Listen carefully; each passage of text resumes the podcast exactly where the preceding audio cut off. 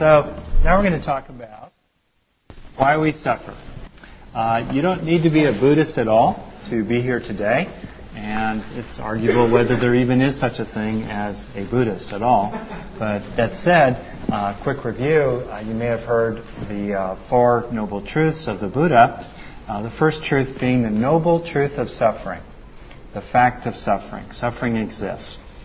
Then the truth that it is clinging of one kind or another that leads to suffering, and we will see in a moment the sort of biology of that clinging, and then the truth that it is released from clinging that leads to less suffering, ultimately to no suffering at all, and then the Noble Eightfold Path as one of the major ways, if not the Buddhist roadmap to developing the causes that lead to the end of the clinging, that leads to the end of suffering. And quick, fast forward, one of those causes is right concentration, and that's steadiness of mind, essentially, which is kind of the heart of what we're getting into today. So in that context, quick Dharma summary, I'm going to talk here about how the brain evolved to suffer, alas. And it's by understanding the grim news that we then start to have the skillful means we can use to help ourselves and others suffer less. Okay. So how does this happen?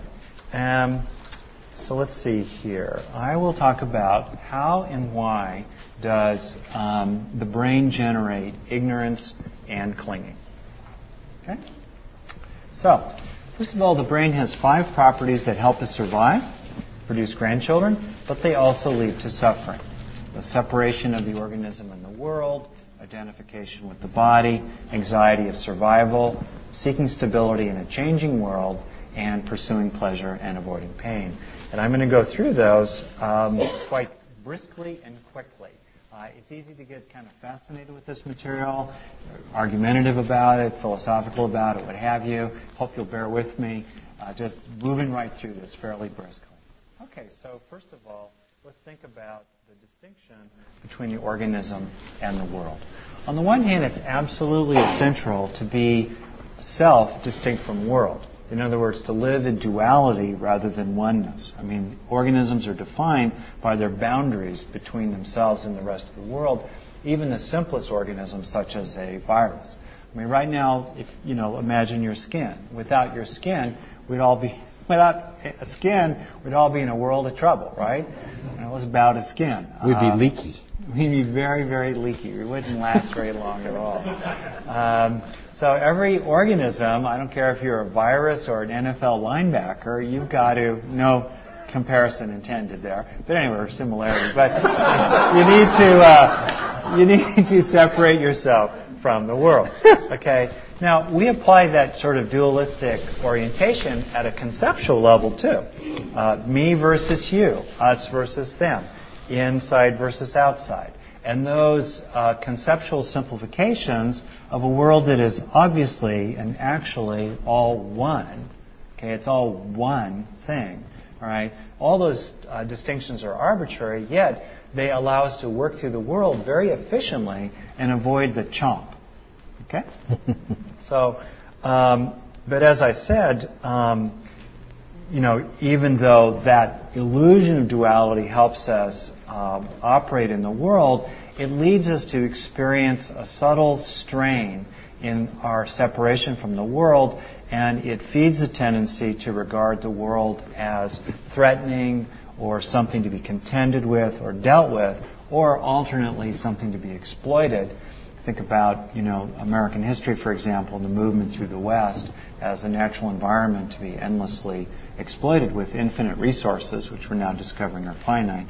But that tendency to separate self from world does also lead us to suffer. The next major category is what we call identification with the body. It's deeply, deeply central to survive that the organism must be aware of its own bodily state in order to survive. For example, a worm, let alone a paramecium or even a spider, isn't really that well equipped to read the environment altogether. But boy does that spider, boy does that worm, boy does that paramecium need to know what its internal state is.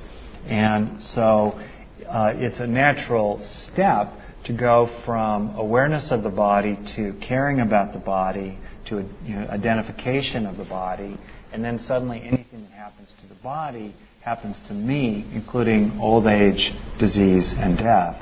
And suddenly, ooh, there's a pang of suffering right there. Okay, good. All right? Okay, so far? Then the anxiety of survival. We were prey long before we were predators. The anxious lizard, the anxious rat, the anxious monkey survived. The nervous monkey lived. The peaceful, it's all going to be good, it's all good, what's up? Think about, I don't know, anyway, I'm thinking about Bill and Ted's Excellent Adventure, something like that. Those guys didn't last very long in the wild. And the brain is hardwired to be watchful and to detect threats. One of the things we're going to do later in terms of conditions that support steadiness of awareness is to work with the sense of feeling safe, so that by virtue of feeling safer, at least, we can bring vigilant awareness in, bring attention in, and apply it to our internal state and towards steadiness of mind. It's also true that the anxiety basically registers out-of-bound conditions in the equilibria that enable an organism to keep on going. And I'll talk a little bit more about that tendency to seek stability in an endlessly impermanent and changing world. But we register out-of-bound states through anxiety, signal anxiety in psychological lingo. It signals us. It's informative. Anxiety is informative. It's telling us something. And that's a major way the brain uses to tell you that you need to flee or to fight. You need to freeze or to appease. You need to tend or to befriend. It's through anxiety. Nonetheless, anxiety is an unpleasant experience. Anybody who is predisposed in that direction, as I am, knows it's not very pleasant. It tends to push down positive feelings. It tends to overestimate the negative. It's distracting. And as I said, it makes it harder to bring attention inward. In all those ways, the anxiety that is our birthright, that's a major method for survival, still makes us suffer. Okay? Next, as I alluded to, if you think about it, everything is changing. The universe is changing. There's quantum instability. The Milky Way galaxy rotates about every 200 million years. The sun moves around the galaxy every 200 million years. In about 4 billion years, our normal little star will expand to the size of a red giant, swallow Mercury, Venus, and Earth, perhaps Mars as well. I mean, nothing will be here 5-10 billion years from now because it will be absorbed by the sun. If we don't happen to have some problems sooner when the Andromeda galaxy and the Milky Way galaxy come together in 1 or 2 billion years. And who knows what's going to happen then. All right? One of the things we do in the Wise Brain Bulletin is we send out pictures of the galaxies and the universe and stuff like that. We call it Grateful Wonder. We have this section. One of them, I think the last issue, had pictures of galaxies interacting with each other. Strains of stars coming together, passing, coming together, passing, coming together and sticking and forming a new galaxy. So change happens, right? No way around it.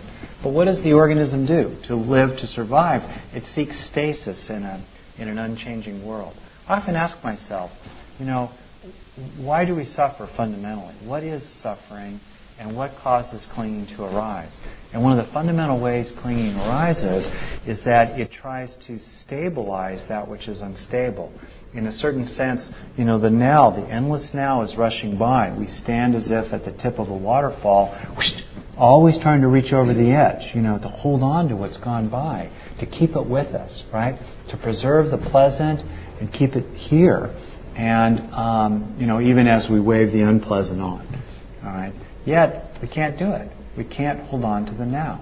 I mean, isn't that one of the most amazing things about existence, that the now is always changing? It's endlessly disappearing and yet re-arising. It's in front of our nose all along. George Orwell had this great line, "To see what is in front of one's nose needs a constant effort. And the fact that the now is endlessly disappearing is right in front of our nose. But it really takes steadiness of awareness and the constant effort of that to really see that and to harvest its implications.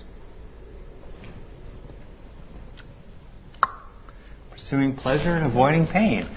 You're probably aware that the Buddha talked about one of the 5 fundamental aggregates of existence is the endless feeling tone of pleasant, unpleasant, or neutral that's attached to our experience. And that's why one of the 4 foundations of mindfulness, one of the big 4, right? The body, the feeling tone, contents of mind, and essentially the state of consciousness that we have. And the kind of consciousness we have, those 4, of those big 4 that the Buddha said, if you pay attention to this steadily and deeply, you can gain the insights that will lead to your absolute liberation. One of those 4 is the feeling tone of pleasant, unpleasant, and neutral. So the organism uses that to know whether to approach or to avoid. Approach the pleasant to eat it or mate with it, all right? Avoid the unpleasant by fighting or fleeing or freezing or appeasing, and then last, if it's sort of neutral, ignore it, get deluded about it, move on, looking for the pleasant. All right, that's what the organism does, and that's very deep in the brain. We talk later about equanimity a little bit, and there's a really deep brain circuitry involving different parts of the brain down in the area of the limbic system, just on top of the brainstem, that generates this feeling tone. It's really kind of cool to get, in this particular case, a very nice mapping between the Dharma and the neurology. And we'll talk a little more about.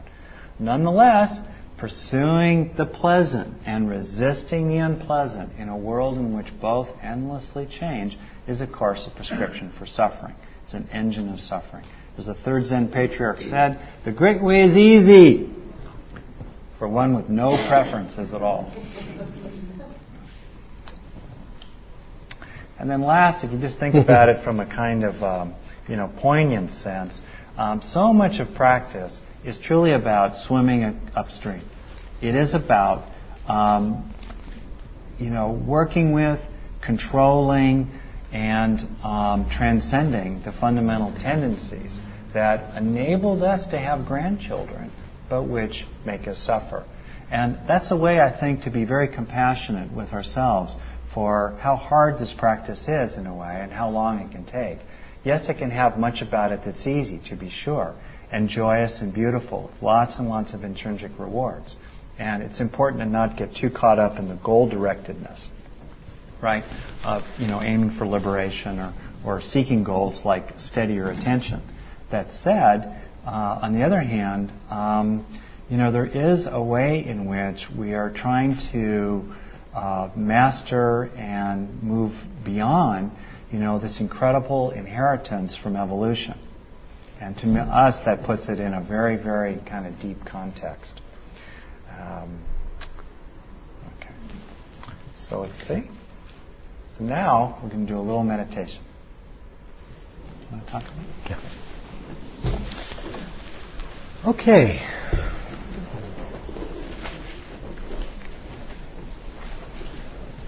Little moment of gratitude for not having to listen so hard, right?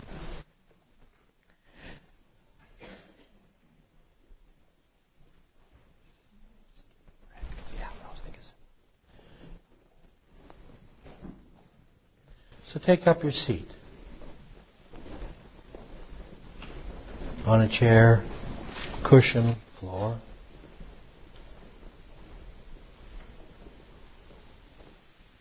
Bring your body into balance and alignment.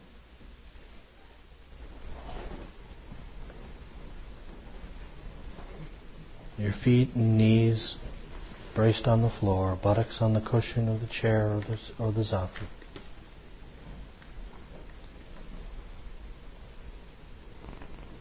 Your spine balanced vertebra upon vertebra like a stack of gold coins.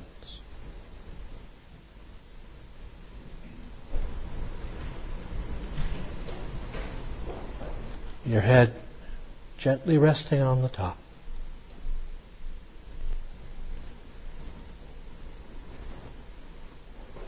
Balanced, relaxed.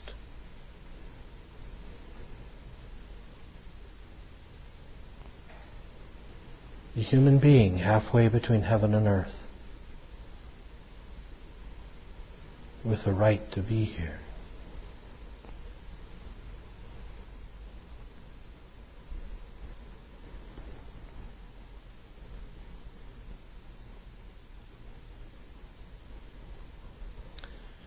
And as a way to settle further into the quiet,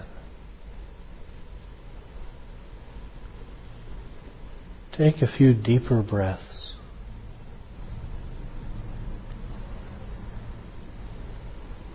And with each out breath,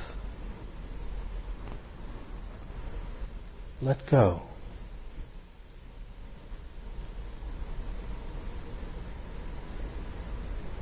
And sink deeper into a state of just being aware of what is now.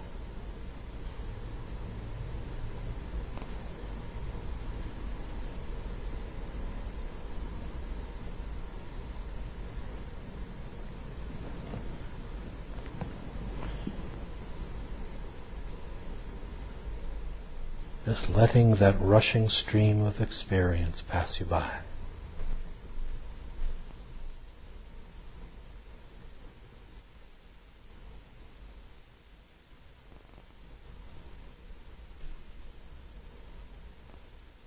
Just watching, noting, aware.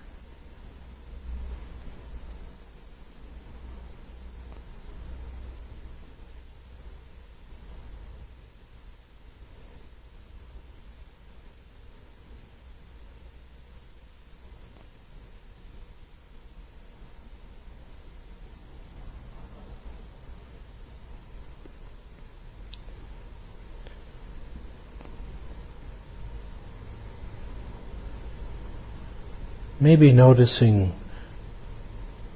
the busyness happening in the mind about all the stuff that we presented today.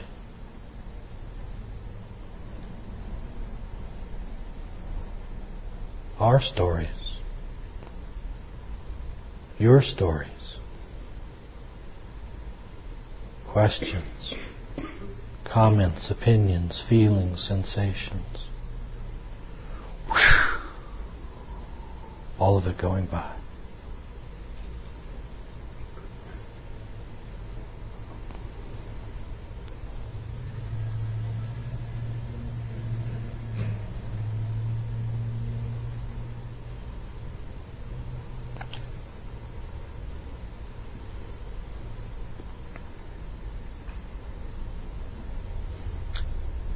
Staying with the breath.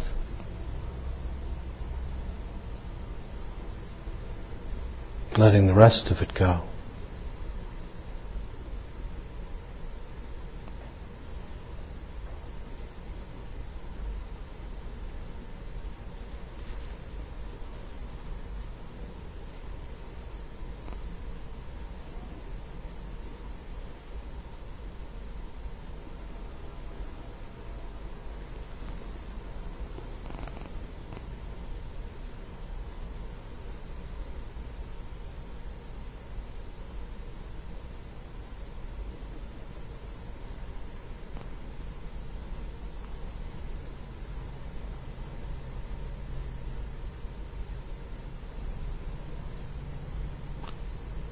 One, two breaths.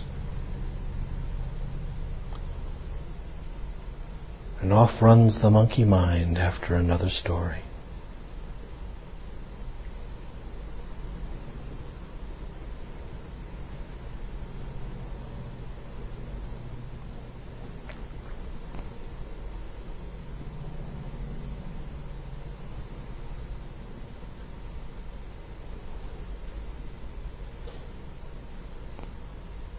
When you find yourself someplace else, come back to the breath. But be sure you note that you woke up right there and came back. That's a moment of awakening. That's one of the things your brain can do.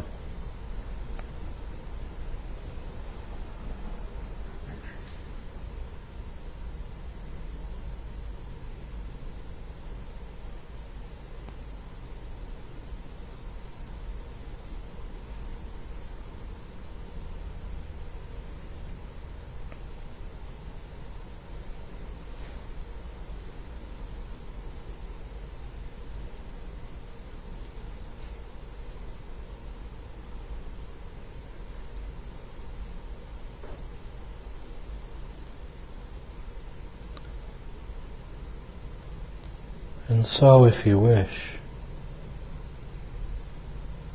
for the next few minutes, notice the subtle, or maybe not so subtle, suffering that shows up in the quiet.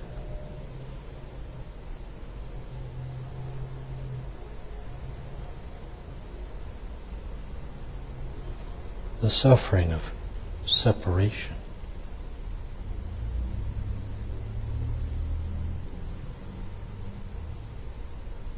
The suffering of being identified with this body.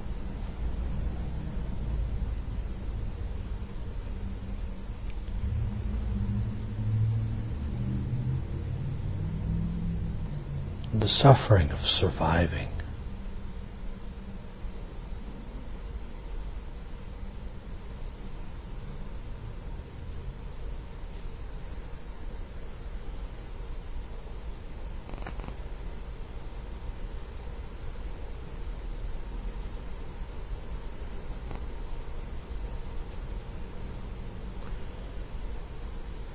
Suffering, even down to the cellular level of trying to maintain balance in a changing world.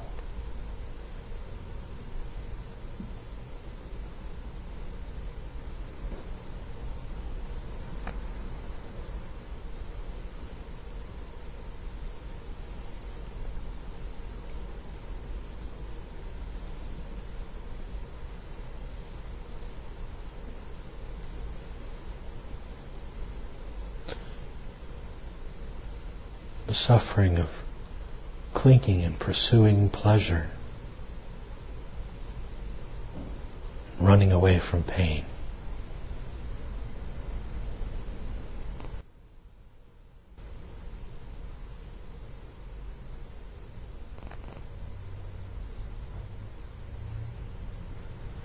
Even the subtle suffering of neutral.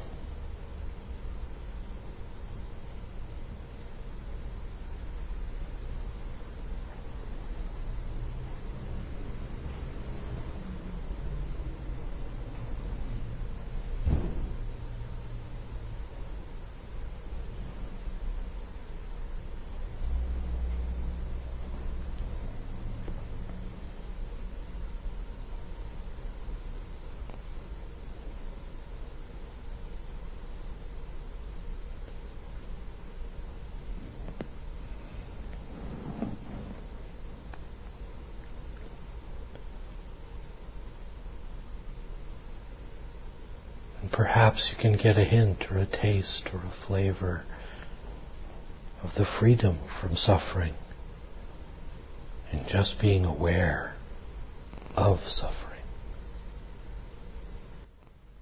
Oh, it's like this.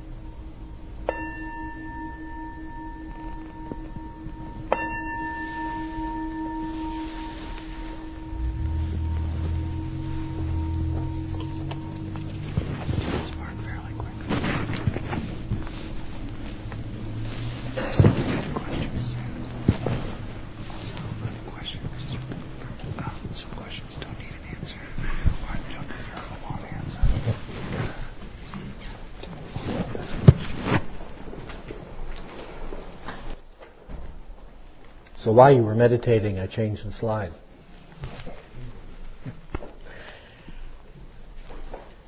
As Christina Feldman said, standard Dharma talk, from misery to joy. So now the good news. What's the state of the brain when you're experiencing quiet happiness, ease, or peace? In other words, not suffering. Well, the parasympathetic wing of the autonomic nervous system is more activated in that state. The sympathetic system is all about fight, flight, freeze, appease, run away from the saber-toothed tiger.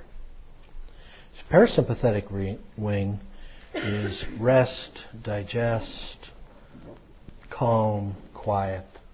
It's actually much more key. If you can cut, as we do sometimes in pain research, you can cut the sympathetic nervous system out of a certain part of the body and stop pain, but the body is still ongoing. If you cut the parasympathetic system out, the body dies. But the parasympathetic is more basic and is actually much more associated with relaxed contentment. Pleasant hormones, neurotransmitters such as endorphins, and some of the neurotransmitters, serotonin, dopamine, norepinephrine, and the binding hormone of oxytocin, are bathing the reward centers of the brain. And you tend, if you look at the EEG data, there tends to be more slow wave activity, delta and theta, and a little bit of resonant high frequency beta activity going on top. And in particular, there's increasing coherence, which is the idea that the brain is moving together, that the electrical circuits are oscillating in synchrony, fitting together in an integrated way across both hemispheres and between the front and the back of the brain. When you're trying to decide something, for example, if you're trying to make a decision about where to go to dinner or, what deductions to try to lie about on your taxes, your brainwaves have obviously a certain amount of dukkha, jump, cross-current, jangled quality to them. It's like an ocean waves in a bay with a strong tidal rip and the wind coming the other direction. But when you arrive at that decision, your brainwaves tend to come into rhythm, into resonance with each other. And there are really solid studies, but when the brain makes a decision to do something, all of a sudden, boing, this resonance shows up. So, in effect, what that says is that the natural resting state of the brain, when it's not troubled by decisions or worries or problems, has a settled, even-keeled, stable hum to it.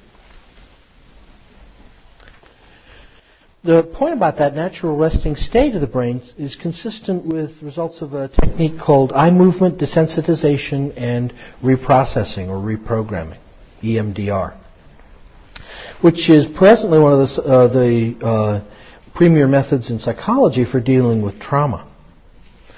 It started with EMDR. You can actually use any sensory system. You can use touch, you can use sound, but what happens is if you move your eyes back and forth rapidly, left, right, focusing on something, which somewhat similar to the rapid eye movements that occur during REM deep dreaming states.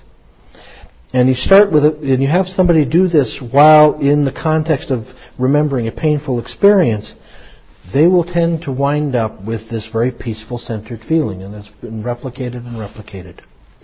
Interestingly, if you take a person who's peaceful and centered and balanced, and you have them do EMDR, nothing changes. They're still peaceful and centered and balanced. It's kind of cool. So when the brain reprocesses to its resting state, when you hit the escape control alt delete button, it's peaceful, alert, and happy. That's kind of nice. And in a way, to sort of elaborate on that and take a flight of fancy, it's a neurologically grounded way of affirming the existence of bodhicitta, which is understood in Buddhism, obviously, as the natural purity of the heart-mind. It's clear, and it's caring, and it's very wise.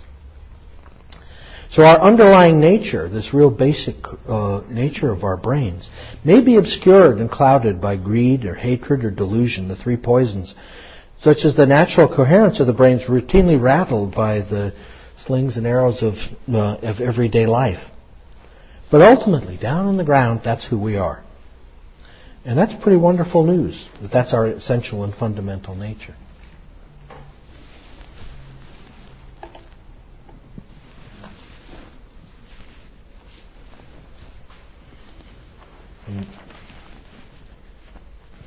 Am I doing this part? You're doing that part. Oh, goodness. I get to do this part. That's great. Oh, boy. I thought I was going to do another part. It's all good. All right. So, meditation. Meditation's a premier training of the brain. And it does so in many ways. For one, it activates the will, which is to say, as that gentleman said earlier, in a sense, or my response to him was about, can we direct our own thoughts? The frontal lobes are very much involved in what are called the executive functions. It's very much there that we do exert the will, if you will. And also, if you think about the Dharma and very much about practice, it involves very often the deliberate application of thought to one object or another, or the deliberate control or regulation of various impulses. If you think about the three fundamental, if you will, pillars of practice, sila, samadhi, and panna, sila being virtue or restraint, samadhi being concentration, panna being wisdom, each one of those three involves a lot of willfulness. And meditation is both the expression of that willfulness and the training of that willfulness. It also, meditation trains attention. There's a lot of research on this, definitely, including particularly attention that's called interoception to the internal state of the organism. And, meditators, in terms of studies, tend to have more capacity to metacognize, to think about their own thinking. In other words, to observe their own mental processes. Sancha Deva's quote there is pretty great, isn't it? A person whose mind is distracted lives between the fangs of mental afflictions. Kind of short and to the point. Meditation also increases empathy. It does so in part by training the anterior cingulate cortex, that orange caterpillar that lit up in the slide that we showed earlier, kind of in the center of the brain, two of them basically, although the slide just showed one. And that part of the brain is very involved in empathy. So when you train that attention to yourself, you become more capable of being empathic to other people. It's one of the great fruits of meditation is the cultivation of the capacity to sense how it is for another person. Great. Meditation also trains the brain to enter and remain in wholesome states of mind.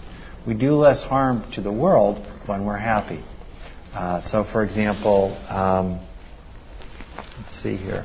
Yeah. The meditation basically teaches part of your brain called the hypothalamus and the brainstem to reward the rest of the brain for doing a good job and being in a good state of mind.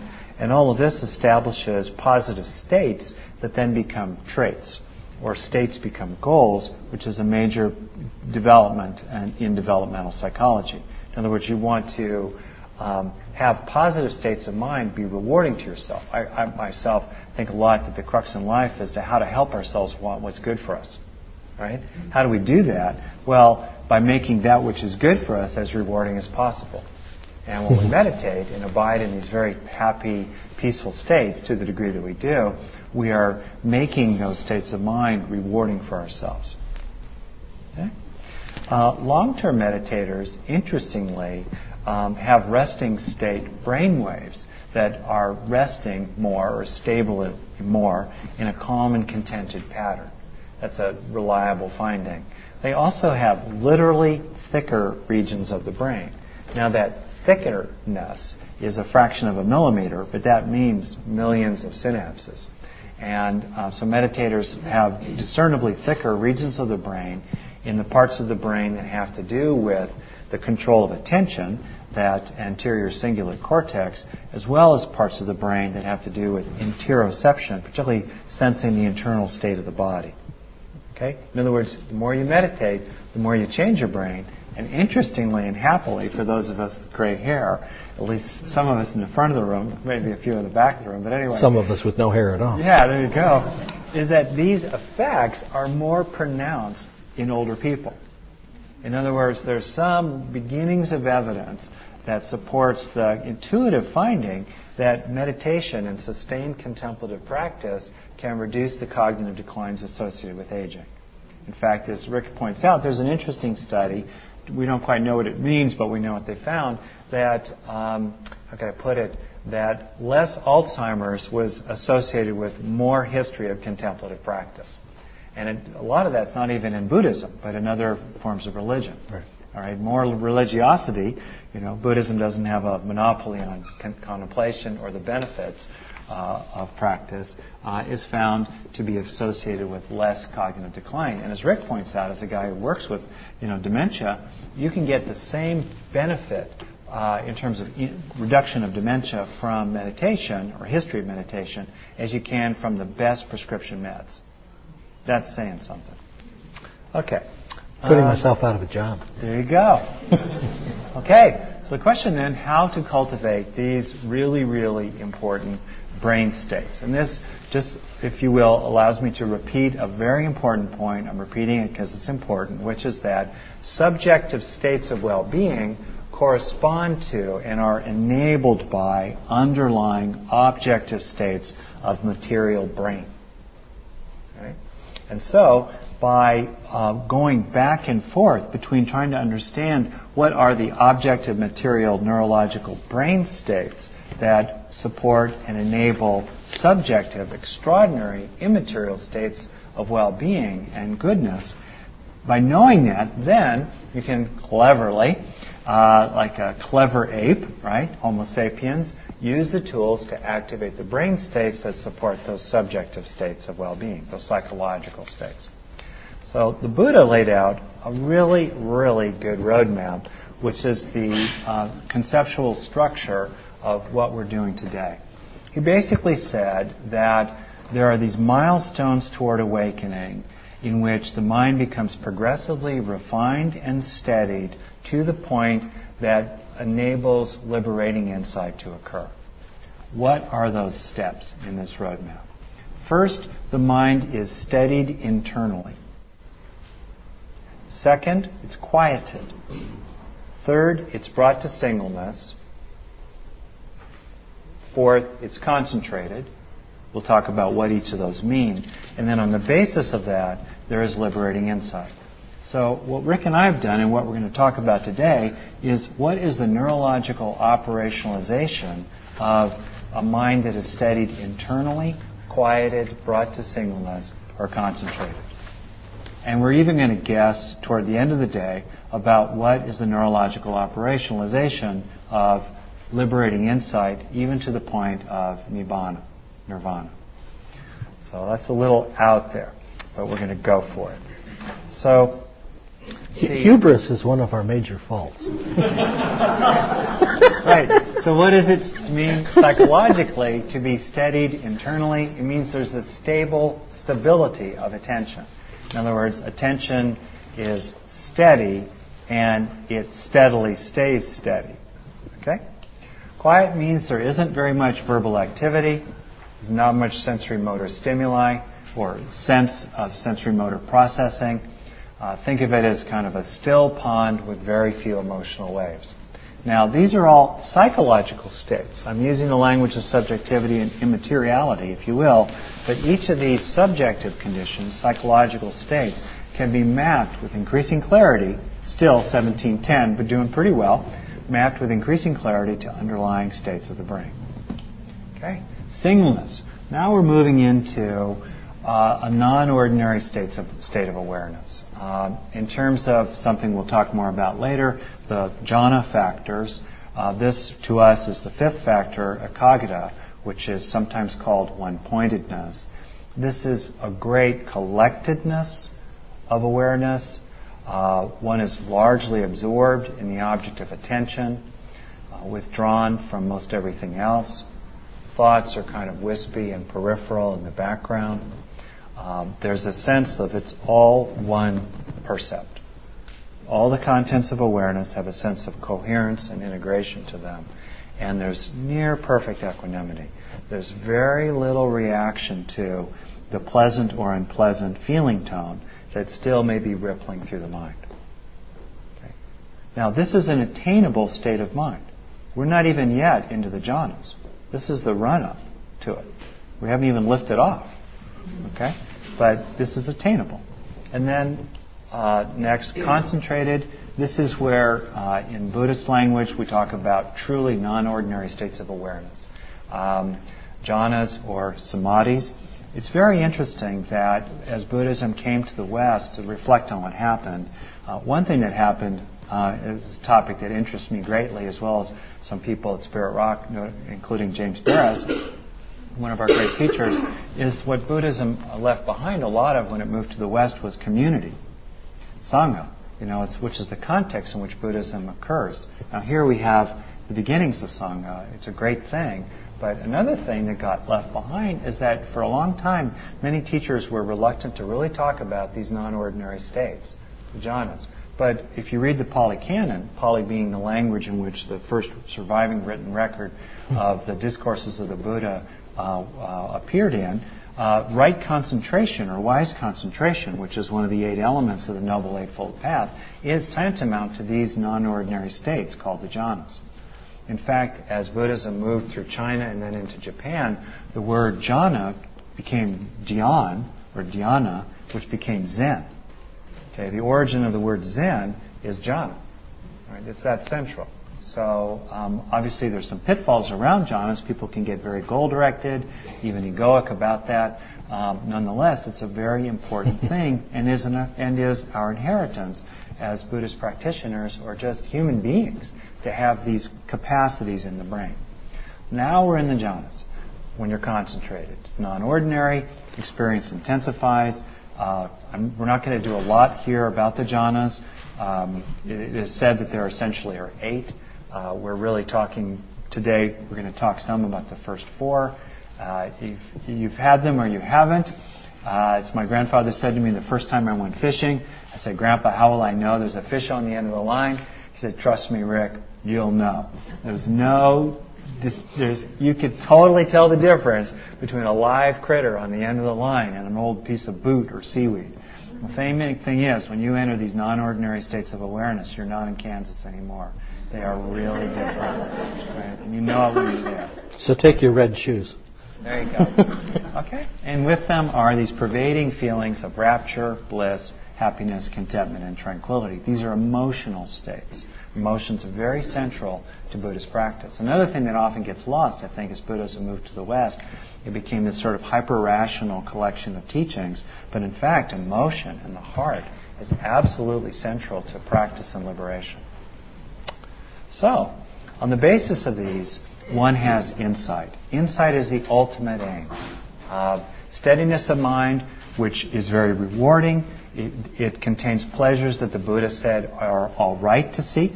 In fact, they're good to seek those pleasures. Nonetheless, they ultimately are to be transcended in the liberating insight that moves beyond all ordinary states of pleasure. And insight is nourished by this preliminary, the stability, the quiet, the collectedness of the brain. Okay? Yet ultimately, we think liberating insight transcends causality because it is, by definition, correct, the unconditioned. Ultimately, liberation is not conditioned. So we're not trying to say that these conditions lead inexorably to liberating nirvana. On the other hand, if the apple falls from the tree, ultimately, by grace, its ripening is due to preceding causes and conditions. The sun, the water, the skillfulness of the gardener, and all the rest. So what we're here today to do is to promote the preceding causes and conditions that lead ultimately to that mysterious, graceful process of complete release.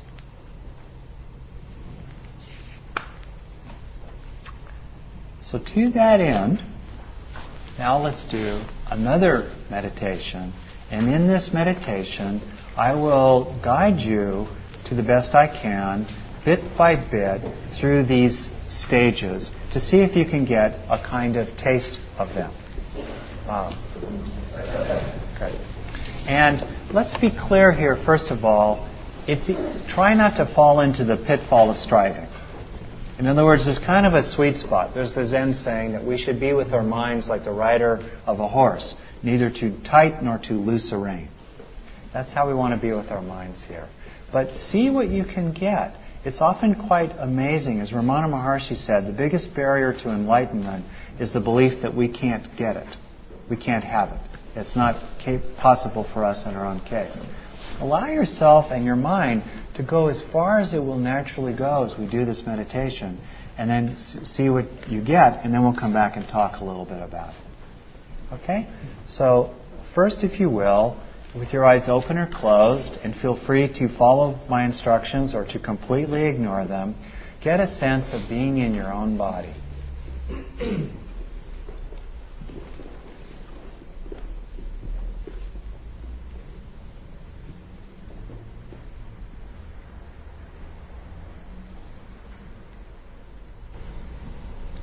With perhaps a sense of awareness of the body as a whole. Not awareness moving from part to part, but a sense that the body is one whole thing breathing here.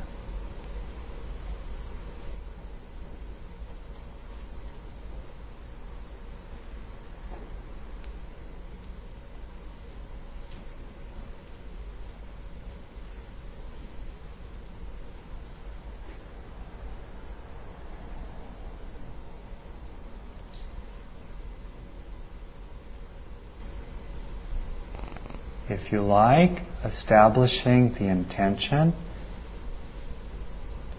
to steady the mind ever more deeply.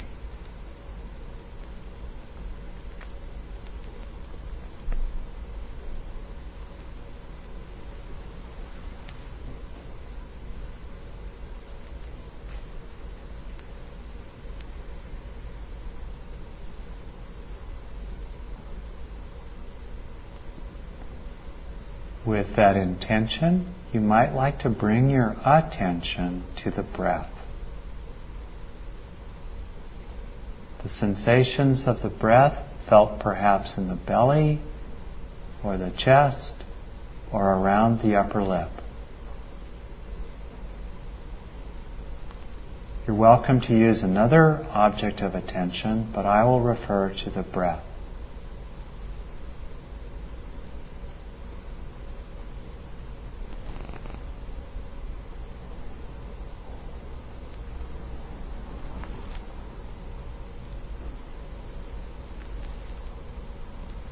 If you like, try to bring your attention to every part of each breath from beginning to end. Applying your attention to the beginning of the breath and sustaining it through the course of the inhalation. And then applying your attention again and sustaining it through the course of each fresh exhalation.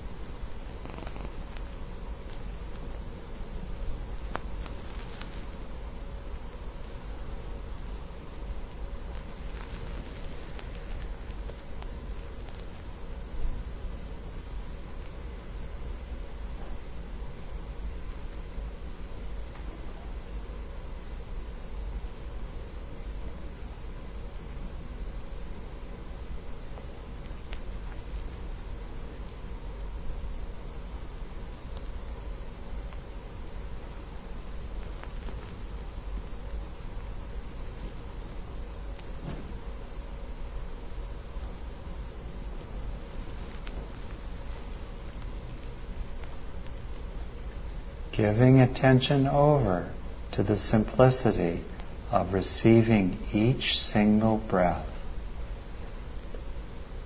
That's the purpose here. Nothing else to do.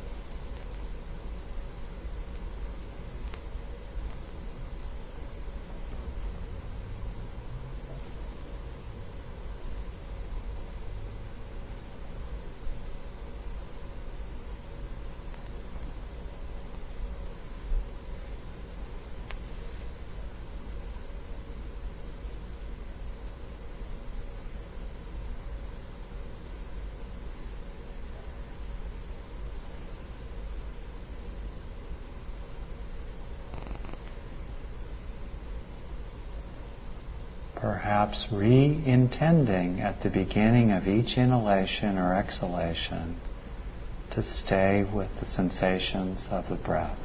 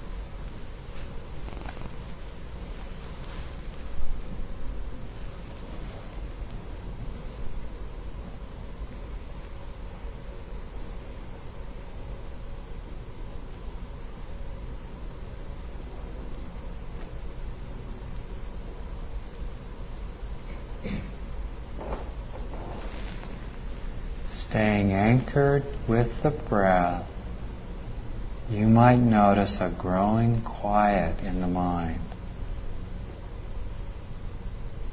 A quiet which you might gently help into being.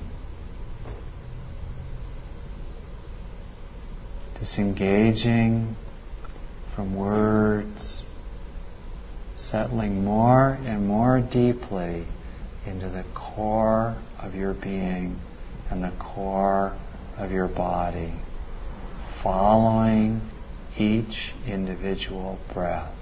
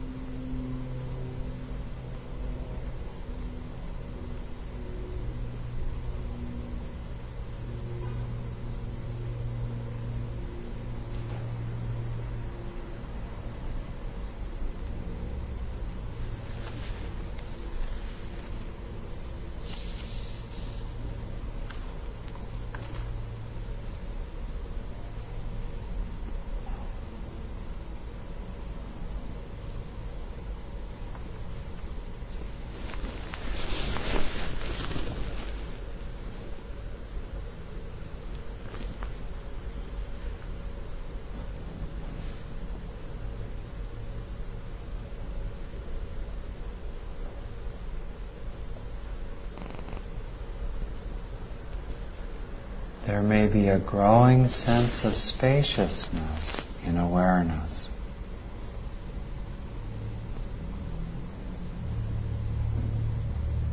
The mind senses perhaps like a vast space, a vast cave perhaps.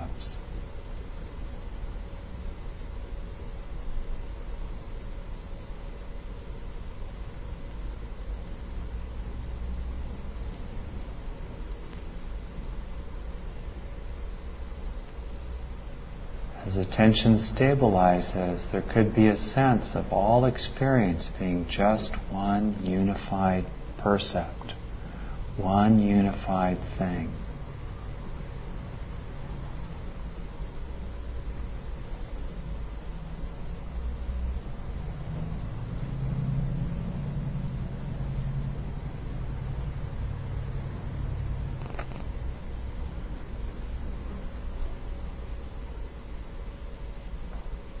a one-pointed, stable presence.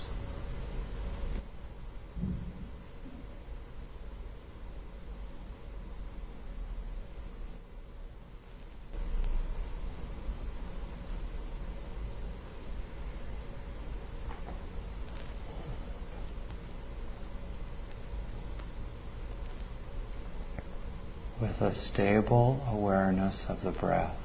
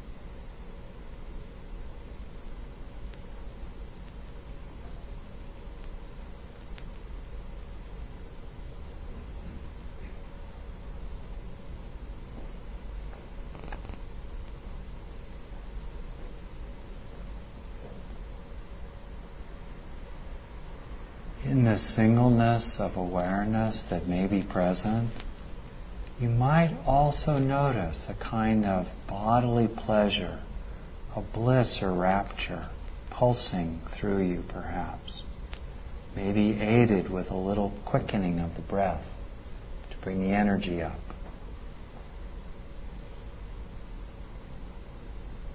You might notice that pleasure giving you a kind of brightening of the mind.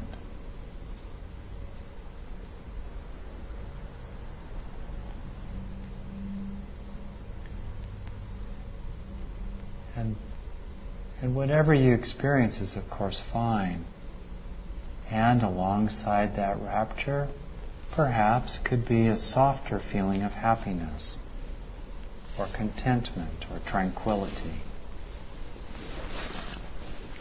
And those feelings help steady the mind further.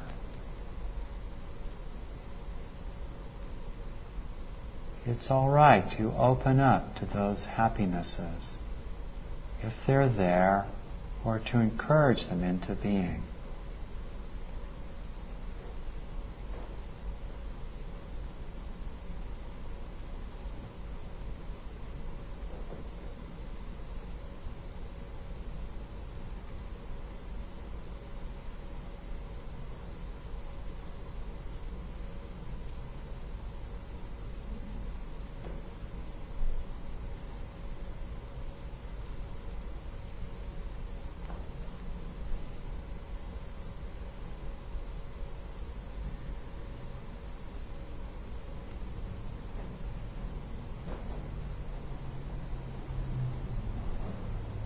You might even experiment with seeing if you can intensify the happiness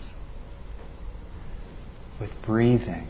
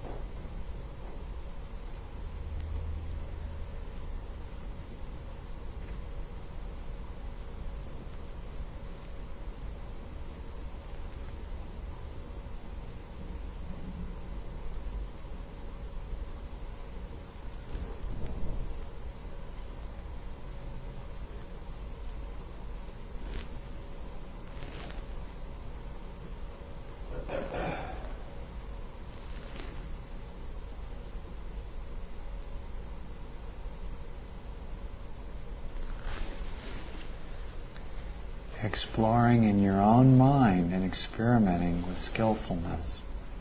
What helps your mind become more concentrated? A focus on the breath, perhaps, or more of an intensification of these feelings of happiness or rapture. See what works for you.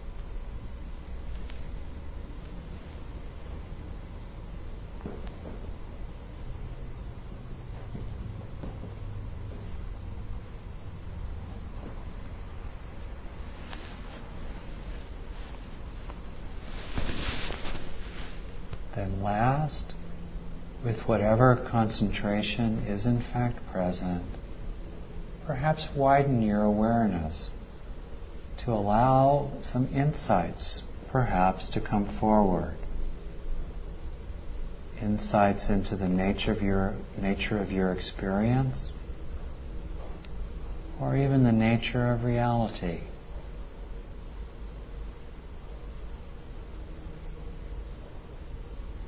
Landing on a concentrated mind to good effect.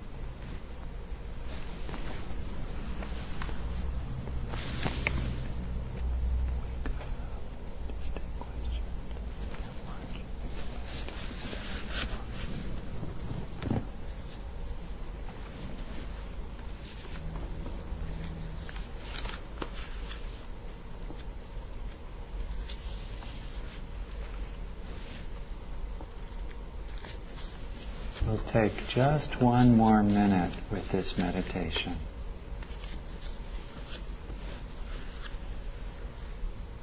Whatever you experienced was fine.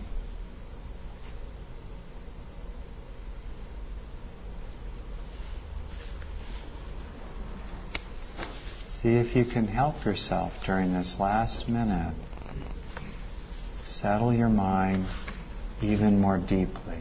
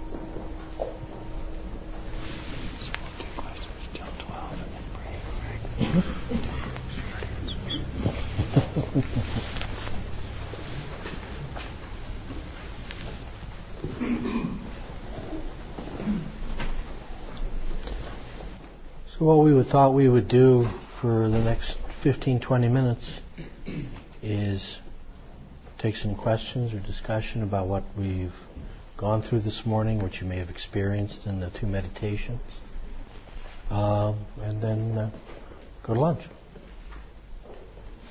So I'm going to pass the microphones back.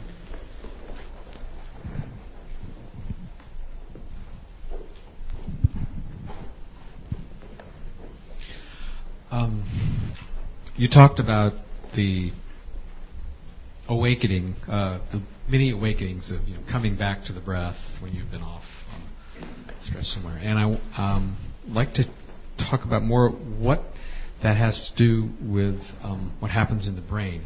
Is there something? Is that tracing? Is that making a pathway in the brain? Is that like opening up a synapse?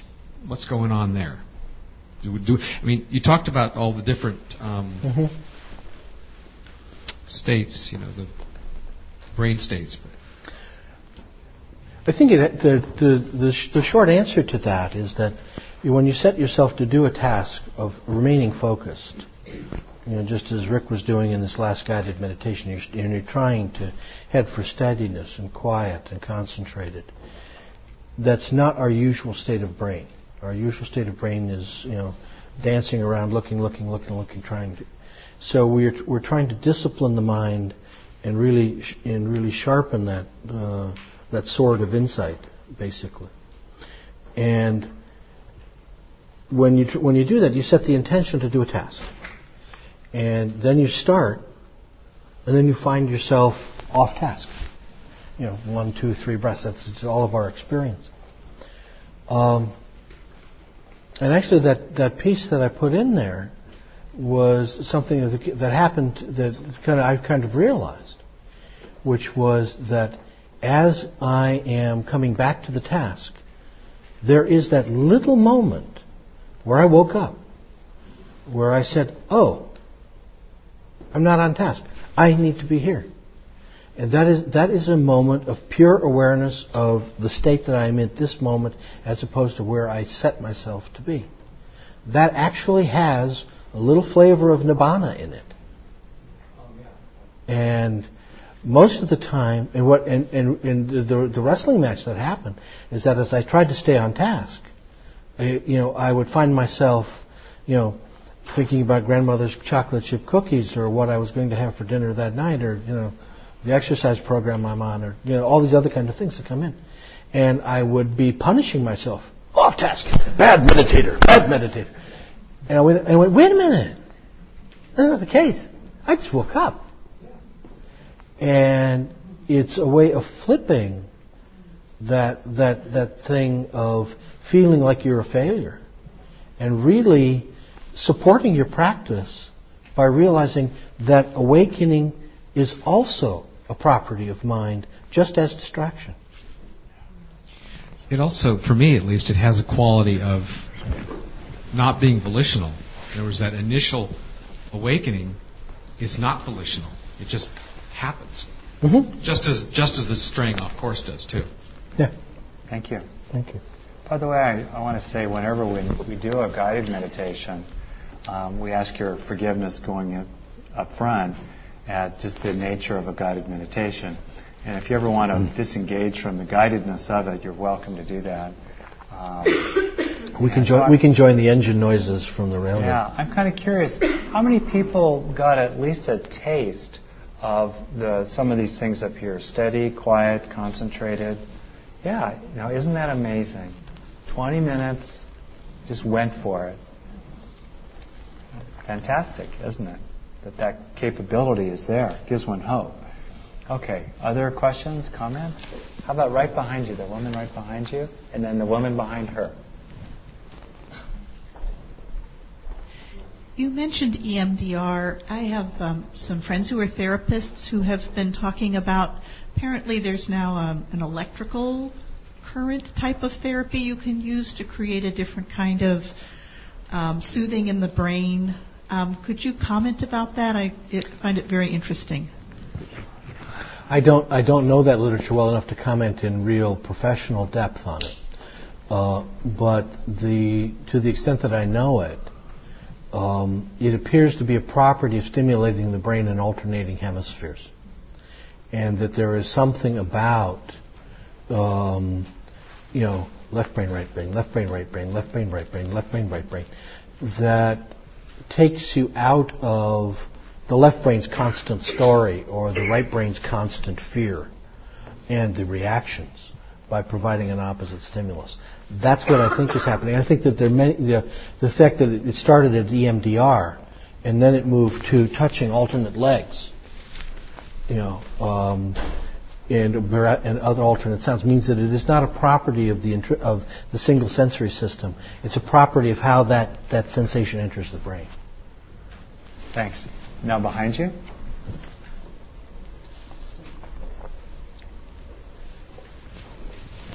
Can you comment on your opinions on what drives us to transcend besides the fact that we find reward? Is there something else that's tipping us towards it? That's a beautiful question. I want to repeat it because it was so wonderful, which is the question, if I heard you correctly, what is it that drives us to transcend, to liberation, enlightenment, if you will, or far along? I think of it in mountain terms because I'm a rock climber guy. I think of the plains and the foothills and the lower mountains and the higher mountains than Mount Everest. Okay, if Everest is nirvana, just getting up in the foothills is pretty good.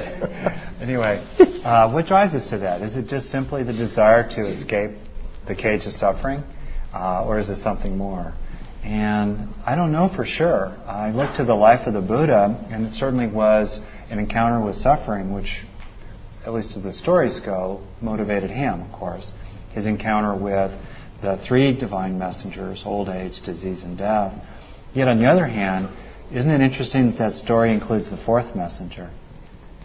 The fourth messenger being a wandering renunciate, a monk. Could have been a woman, we don't know, as well. And my own answer, and since it's a personal opinion, even though I love commenting on my opinions, as you said earlier, I'll move on. But it's simply that within us there's both the yearning to be free of our suffering and a fundamental intuition about our own truest and deepest nature. And we want to be both free from that suffering, we want to be rejoined to our truest nature and to live from that. And then I think as well is an impulse toward generosity and cooperation and goodness with others that recognizes that we are at our best in many ways when we're not in a state of pain and suffering. Some people are quite amazing. They can be incredible in a state of agony. But most of us, it's on purpose, it's on path in terms of goodness to others to suffer less ourselves. It's pro-social to be happy, which is a good thing. Okay, thanks. You, to the right there. And then we'll pass it back there if we can. Okay. We have a second mic, too. Yeah. In the first meditation, you said something that was simple, but it was very powerful. And that was, you have the right to be here. And somehow it helped me focus. Mm-hmm. It was very grounding. Thank you. And what did you mean by that? I mean, I'm saying it really was beautiful, but I'm wondering why was it so powerful? What was behind it? A lot of the basic suttas in the Majjhima Nikaya and a lot of instructions for meditation in the Theravadan tradition begin with the phrase, "O nobly born, O sons and daughters of the Buddha." This basically, for me, it's an evocation of the fact that your incarnation as a 46 chromosome mammalian species member entitles you to sit there. It is your biology. It is your right. Thank you.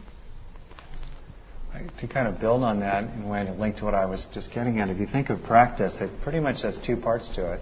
One part is the slow grind of reducing the causes and conditions of suffering, on the one hand. On the other hand, it's to give ourselves over to our best selves, to our best parts, to our truest and deepest nature. And that's always already present, right? Maybe obscured, but by definition, it's always already present. And those two rhythms or dynamics kind of define practice. And it's actually interesting and useful to ask yourself which one is your strong suit and which one would help you to balance more of.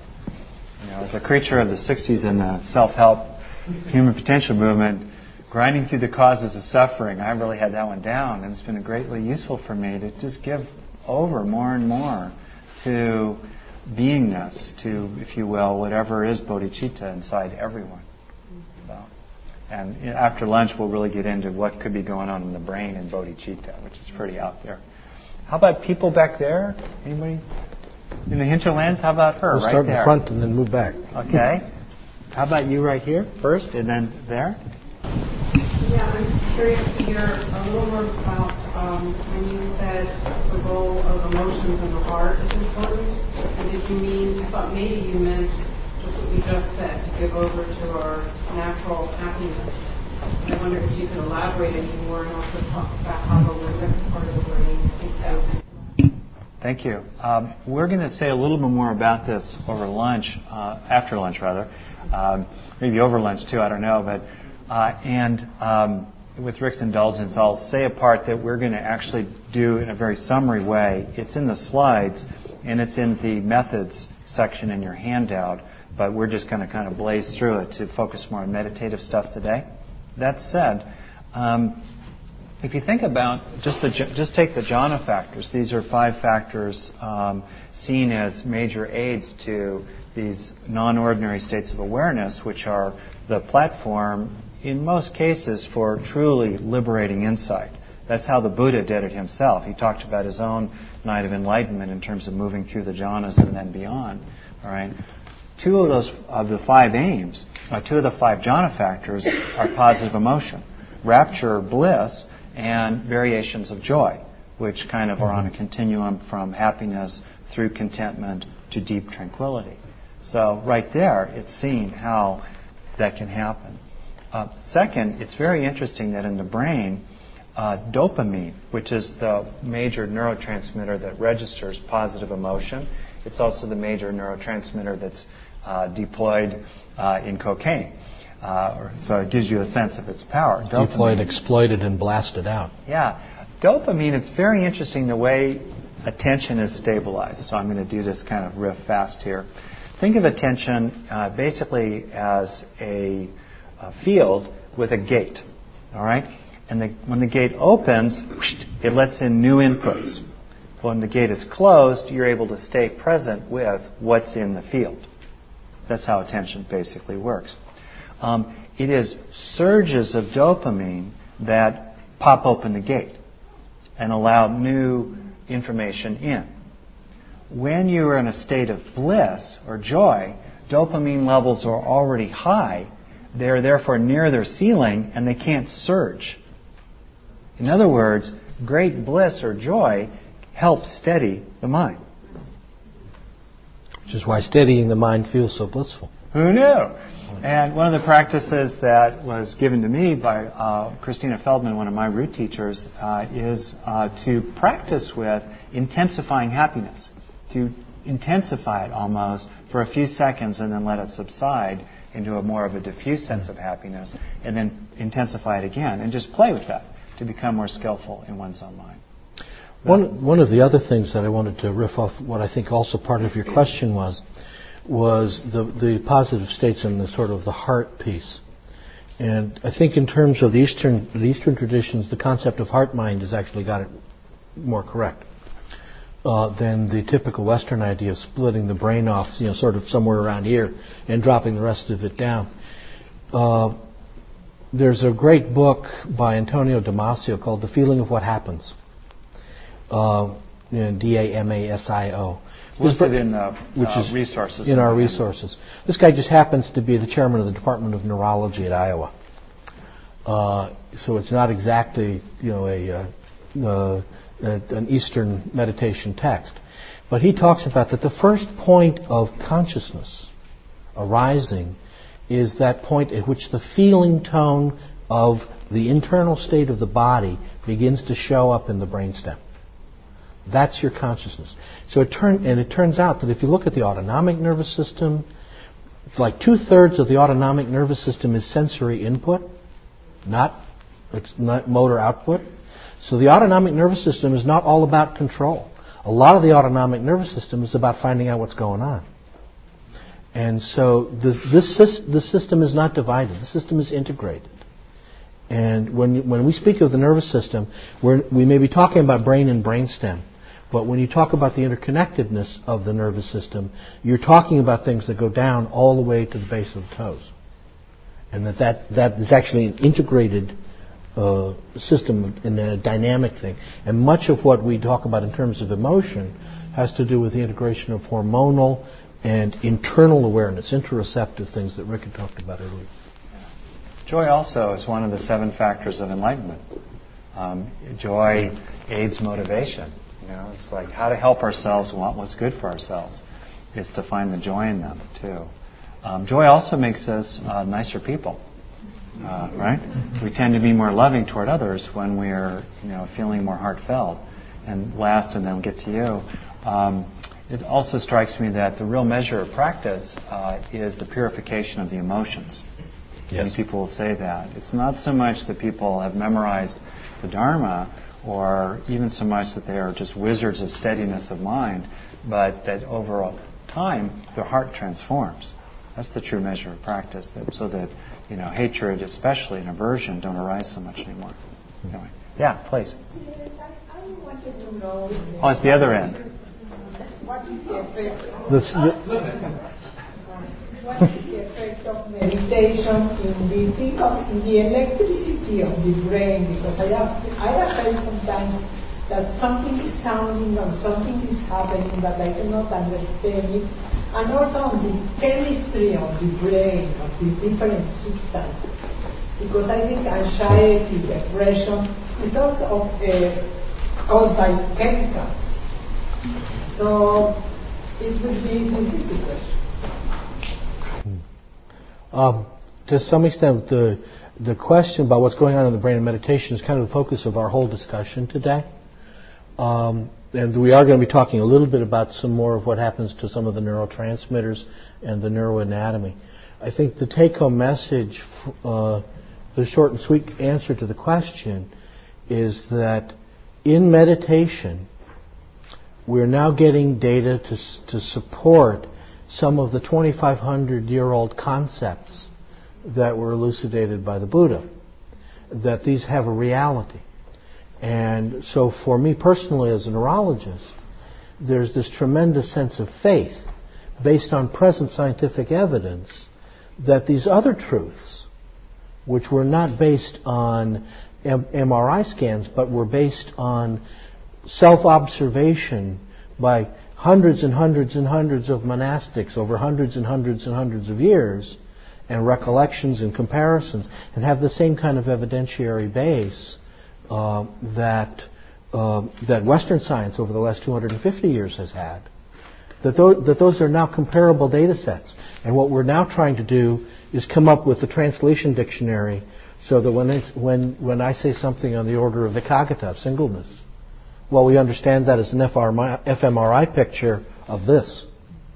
We're not there yet, but that is the direction that things are happening, and so the initial clues, the initial studies, begin to suggest that there is this correspondence, and so that when we talk about it in terms of Pali language and use a Pali term, that there is a, just as we said at the beginning of today's talk, there is a corresponding objective brain state that correlates directly, one-on-one, with that term. I would just build on that in 3 ways, just to kind of bottom line it. One is that when you're in a state of meditative, kind of steadiness, if you will, chemicals in the brain tend to be dominated by, wholesome, pleasant neurotransmitters. You know, we're calm, we're happy. It's probably also the case, for example, if you think about a hormone neurotransmitter called oxytocin, which nursing mothers experience a lot of, that's probably really quite present when people are doing metta meditation, loving kindness meditation, for example. Second, it is also true that certain parts of the brain tend to get particularly active during meditation and other parts tend to get particularly quiet. The parts that tend to get active are the ones about awareness of awareness, that's the cingulate cortex, and the insula, which is awareness of the body on the inside. Right. And parts that tend to get quieter are more in the parietal lobes in the back that have to do with a sense of the body in space. And as one gets more active and one gets quieter, that can lead to what people have noticed as more of an out-of-body sense or more of a diffuse sense of oneness with everything. And then last, meditation is associated with more gamma waves, which are very, very fast waves. What that means basically is that in deepening meditation, there is a spreading and an intensification of the entrainment of billions, literally, of neurons in the brain, all pulsing or firing rhythmically together. And the evidence of that rhythmic firing is picked up by the pulsing of the electrical currents there, the microcurrents in EEGs that can register gamma waves going 30 to 50 to 80 times a second. See? Okay? That's pretty electrical. All right. How about maybe one or two more in the back and then time for feeding the body. Anybody in the back there? Yes. We're in the back. Great. I love it.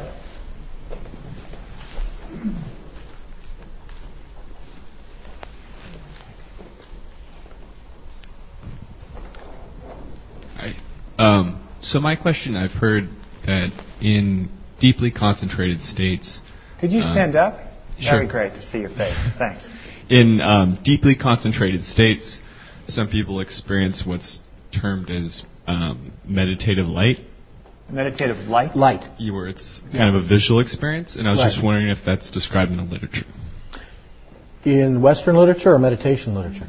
I guess in the Western literature. Maybe in the TM. There's some stuff in TM. A lot of the great research on meditation is from TM. It's from TM. They started a long time ago. Bows to them. Yeah. In terms of experience, there's a couple of things going on there. One is, Rick was talking about the areas that get quiet during states of intense absorption when you tend to shift more into cingulate and frontal lobe function.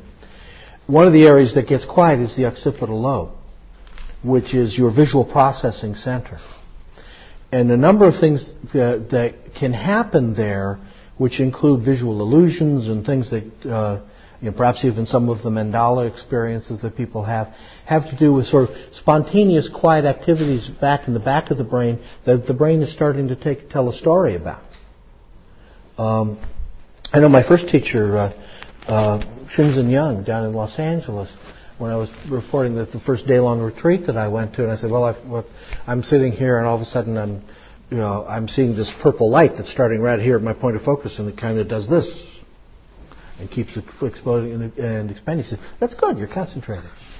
Well, thank you very much. He really told Rick to take fewer drugs. So I went to sex and rock and roll, I guess. But there is both an Eastern understanding of that as a marker of concentration, so that the self-observation that when one is concentrated, these sensations arise, and the Western understanding of the neuroanatomy of the occipital cortex, that if one is doing this task, which involves shutting down and sort of beginning to exclude unnecessary perception, that the spontaneous activity of the brain, some of the theta, delta, gamma activity, is coming up. And the brain is then looking at that. The important thing, and I think this is one of the things that I said actually in an earlier question, the important thing in all of these sensations that arise in meditation practice is that they're actually not the focus. That the focus is concentration and insight. That the focus is all the way through to nibbana and nothingness. And all of the other things that are along, the visualizations, the sensory experiences, the kriyas from that can happen in the body with all these electrical sensations, the kind of kundalini experiences that can happen to people, the out-of-body experiences, even the near-death experience. All of these things are, and I'll take my documentation on this from the Buddha, all of these things are Maya. They're all distraction. They are to be seen, they are to be observed, they are to be noted, they are to be dropped. Because they are not the focus. And you see that litany again and again and again in the Majjhima Nikaya as you move through experience. And experiences can be incredibly complicated and, all of this stuff. And he says, don't get distracted with that. That's not the point. Okay, thanks. Thank you. Yeah, and one more and then we'll have lunch. Great. Hi, my question's on binaural beats, the isochronic tones, the whole brainwave entrainment, using technology to try and get into those delta states or some of the states, the deeper meditative states. And some of these folks claim it's a shortcut to, you can cut 10 to 15 years off your practice, and if you meditate for a year to 2 to 3 years with these programs. And I was curious if you saw any is there anything in literature that supports any of their claims, or is there nothing, no substitute for good old practice? I think first part, it's certainly my hope that it'll take 10 to 15 years off mine, or that somebody will discover something, because I don't have the 30 years of monastic existence to pursue this stuff.